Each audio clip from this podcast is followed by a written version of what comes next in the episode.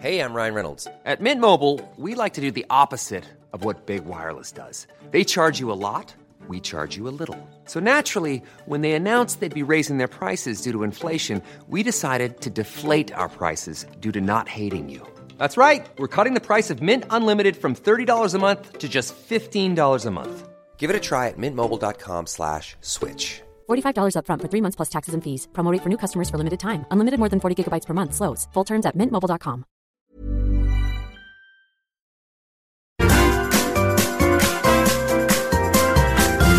You are listening to the Mother of All Talk Shows podcast with George Galloway. Let's hear from Professor Mohammad Marandi, who is the chair of American Studies at the University of Tehran. Uh, Professor Marandi, thank you for joining us. I'm intrigued by your job. Uh, many people would be surprised that there's a Department of American Studies in the University of Tehran. Uh, tell us first, uh, are there a lot of students queuing up to learn American studies?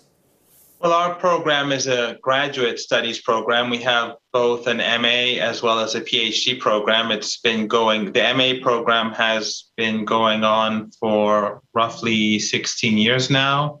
And I think the PhD program, 12, 13 years. So we've had lots of students and lots of graduates, and some of them are now professors, others are abroad, some are, most are in Iran doing work in different places at research institutes, media, and uh, other places as well. And are you any closer to understanding the United States of America and why it seems to be bent on war around the world?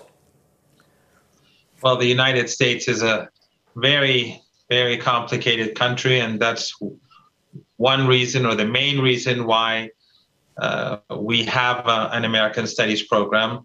It is obviously of great concern for Iranians how the United States behaves and why it behaves in such a manner. So we at the University of Tehran set up this program so that people in Iran could have a better understanding. Of course, there are many programs in Iran that are linked to American studies. Almost all univers- all universities, I think, in Iran have English departments. Uh, most important universities if not all of them, have international relations, politics. So, uh, America, the United States is studied in one form or another in Iran, whether it's in the social sciences, fine arts, cinema, or the American Studies program, as uh, I'm involved with.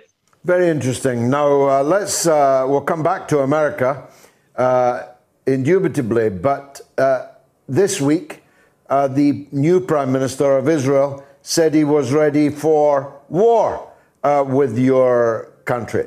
I happen to know that your country is ready for war with him if he starts one.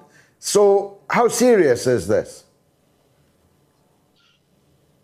As we speak, I have not heard anyone take him seriously in Iran. Israel is a very small country half the population is Palestinian and they're subjugated. So the Israeli regime has to spend a lot of energy keeping these people uh, down.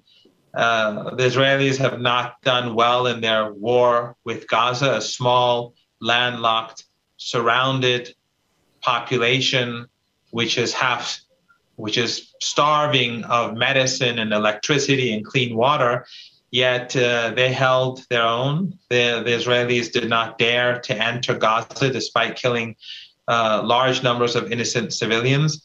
And the Gazans, despite the fact that their missile technology, which is new to them, is still uh, not highly developed, many of their missiles did get through the so called Iron Dome. So when the Israeli regime fails against the uh, subjugated people of Gaza, uh, who are living in the, as we all have heard many times, the largest concentration camp on this planet, they're not really in a position to talk much about uh, a war against Iran. If the Israelis strike Iran, uh, the, the Israel, Israel is a small country. Iran would counterstrike with probably hundreds, if not thousands, of missiles. And uh, I don't really think the Israelis want that. Why say it then? I mean, uh, you know, there's a limit to how much uh, the school bully can continue to cow people merely by issuing threats. Uh, now and again, he's got to live up to the threats. I think there are probably two things that come to mind uh, and seem to make a lot of sense right now. One is internal politics. Uh, there, Israel is a right wing. The, the the country has turned to the right. It's very right wing, and the country is also deeply divided. The Netanyahu supporters would want to bring down this government as soon as possible. Both compete to look tough in the eyes of, as I said, a very right wing Israeli society. The second, I think, is uh, the legacy of arrogance. They've been uh, the bully on the block, as you've pointed out, for a very long period of time, but the world has changed. Lebanon has changed. Hezbollah is a very powerful force. As soon as the Israelis began uh, firing sh- shells into Lebanon and bombing the country, the Hezbollah retaliated, and the Israelis stopped. In the same is true in Gaza, and of course we see Yemen on the rise. We see Syria uh, surviving this onslaught uh, of extremists, and tens of thousands of foreign fighters brought into the country by its antagonists, and the Israelis were part of that. So we sort of see the tide turning against the Israeli regime, but this legacy of arrogance, I think, is still very much a part of the culture of this apartheid state. Aren't they implicitly, though, threatening uh, you and indeed others uh, with America's army? They're hoping yes, they can draw the United States into a conflict. Yes, everyone in this region allied to the United States wants to use the Americans as their armed forces, whether it's the Israelis or the Saudis or the Emiratis. But I think uh, here too, the world has changed dramatically. The United States in 2001 was the superpower, and we all recall how easily they went into Afghanistan and how easily they went into Iraq despite all the anti war protests, such as the one in London, which I participated in, by the way. But the United States back then was the sole superpower. It had a lot of uh, support, unfortunately, and uh, a lot of uh, material capability and uh, economic resources to to use in these wars. But the United States is, after spending almost, I don't know, maybe nine, ten trillion dollars now, they're withdrawing from Afghanistan. They're cutting costs in Iraq.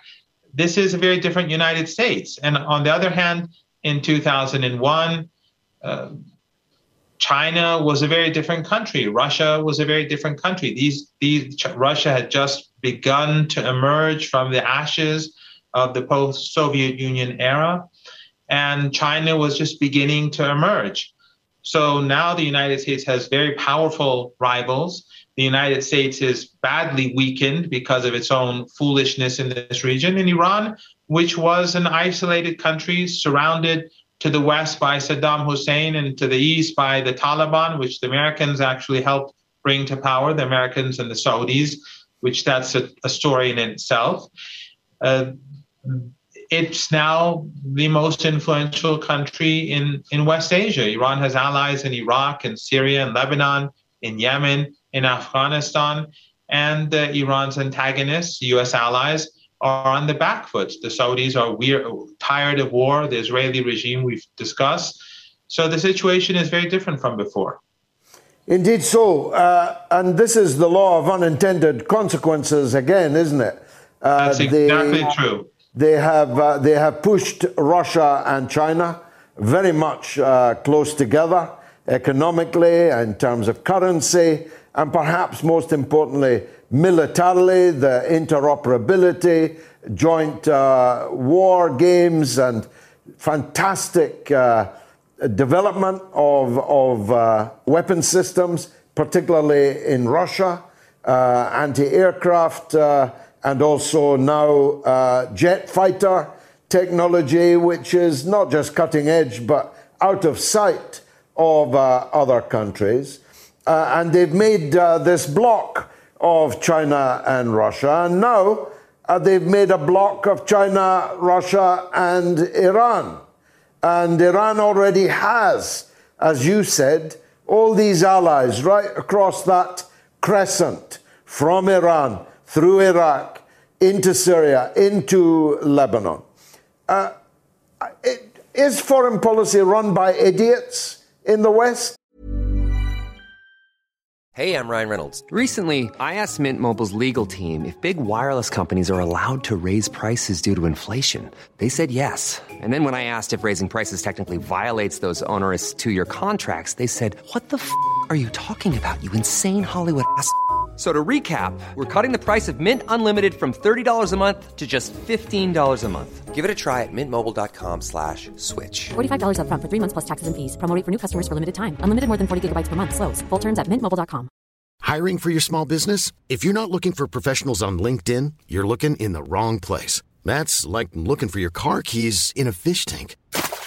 LinkedIn helps you hire professionals you can't find anywhere else, even those who aren't actively searching for a new job but might be open to the perfect role. In a given month, over 70% of LinkedIn users don't even visit other leading job sites. So start looking in the right place. With LinkedIn, you can hire professionals like a professional. Post your free job on linkedin.com slash people today. Definitely. I, I can't see uh, any other explanation. The Iran has, for hundreds of years, been oriented towards the West because they've dominated this country. The second language here is English. At all universities, we study English as our second language.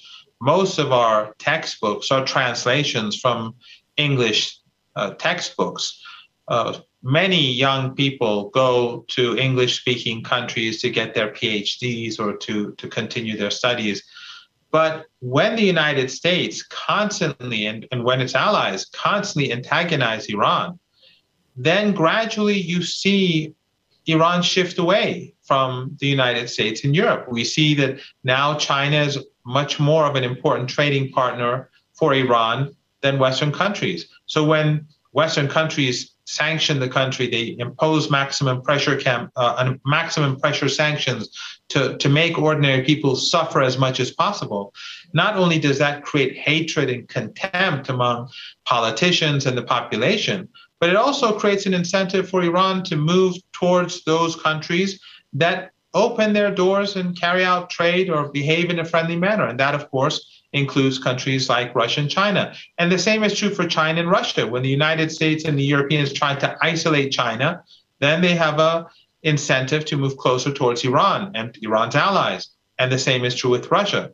So the fools in the White House, as well as the fools in Western capitals, just like the fools in Tel Aviv, I think they make m- many of their decisions based upon this tradition of arrogance this feeling of being exceptional, but they don't have the power that they once have. They don't have the capabilities that they once have. And I think we're seeing sort of multiple Suez moments uh, as we move along during the last few years. And I think in the months and years ahead, we'll be seeing more of that. Now, you have a new president uh, described normally as hardline. Uh, you're in talks in Vienna, process hasn't finished. Uh, do you expect uh, the United States to re enter uh, the nuclear deal? The reason why they call the new president in Western countries a hardliner is because he is very uh, he's adamant that Iran's sovereignty must be preserved.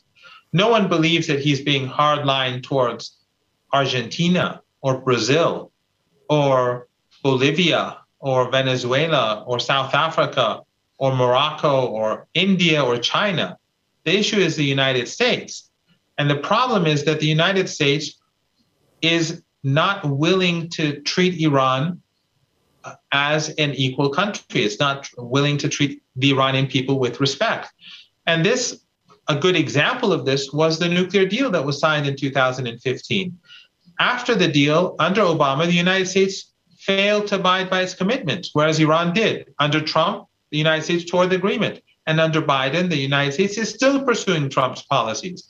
And then recently in Vienna, during the negotiations, the Americans and the Europeans, they demanded new concessions and they also demanded that many of the sanctions that were imposed after the deal that violate the deal in, in the, the spirit of the deal that they remain in place and that iran uh, adds new uh, a new con- new um, uh, conditions are yeah. imposed upon Iran in order for the deal to be implemented, and that's not the, the JCPOA. So when the United States treats Iran as such, then I, I, I find it very difficult for us to move back to the JCPOA, uh, JCPOA or the nuclear deal under these circumstances. If the Americans and the Europeans continue to expect uh, that Iran give more than was that than what was already agreed upon, which is appeasement, I don't think we're going to have a deal because I don't see Iran appeasing the United States or the Europeans. And if you don't have a deal, you'll continue to enrich uranium uh, outside of the terms of the original deal, correct? Absolutely. Iran has gone back to the NPT and the regulations within the IAEA. So Iran is allowed to do what it's doing today within the framework of international law but not within the framework of the nuclear deal. But if the other side does not abide by the deal, then Iran is not going to abide by its commitment either.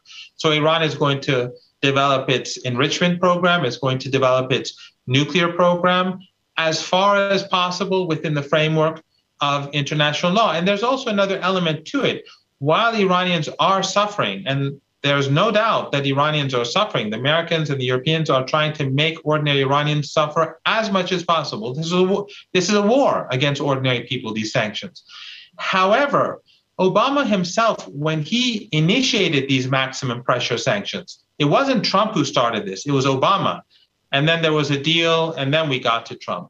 When Obama signed after the United States signed the JCPOA along with Iran and other countries, because the United States accepted Iran's right to enrichment. Then the Iranians agreed to talk, and then we had the deal.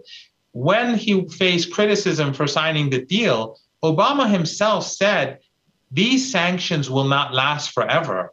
Gradually, the, the sanctions regime will fall apart. And I wanted to sign a deal before that process began. So this is something that Obama himself admitted. The Iranians are going are already passing through the worst of these sanctions. And it is gradually finding new partners, also enabling or finding the the capability inside the country to over to to overcome some of the problems that were created by the sanctions. It's still tough, but it's no longer as bad as it was two three years ago. So as Russia and China and other countries rise, as Iran rises further, as the United States and its allies find it more difficult, the sanctions regime is going to erode even more swiftly. So time is not on the side of the Americans or the Europeans, but still it's that arrogance that, that prevents them from behaving sensibly, signing the deal, going back to 2015, and engaging with Iran as a normal country. It's not possible for them, it seems, at least at the moment. Professor, it's been a pleasure talking with you. Thanks for joining us on the Thank Mother of me. All Talk shows. I'm glad you were on our demonstration too. Now, I, I slightly exaggerated, sometimes I do. Uh, downloads of the podcast last week were up 80%. I said they had doubled. Uh, 49 countries downloaded our uh, podcast from Greece to Gibraltar to Ghana to Gambia. In fact, this, Justin, how about this? Just treasure this. Tonight, we are the number one political podcast in Egypt. Thank you for all the great reviews you've been leaving on Apple Podcasts and including this one. In British politics, Mr. Galloway stands as the last bastion of sense. Like a fine wine, he gets better with age. I have been a fan of his since 2002 I would recommend anyone to listen to him. The best podcast around. That is from Sira Liop. Thank you very much indeed. That was uh, touching testimony. Thank you so much. If you do listen, give a five star review. Why don't you? Hi, I'm Daniel, founder of Pretty Litter. Cats and cat owners deserve better than any old fashioned litter. That's why I teamed up with scientists and veterinarians to create Pretty Litter. Its innovative crystal formula has superior odor control and weighs up to 80% less than clay litter. Pretty Litter even monitors health by changing colors to help detect early signs of potential illness. It's the world's smartest kitty litter. Go to prettylitter.com and use code ACAST for 20% off your first order and a free cat toy. Terms and conditions apply. See site for details.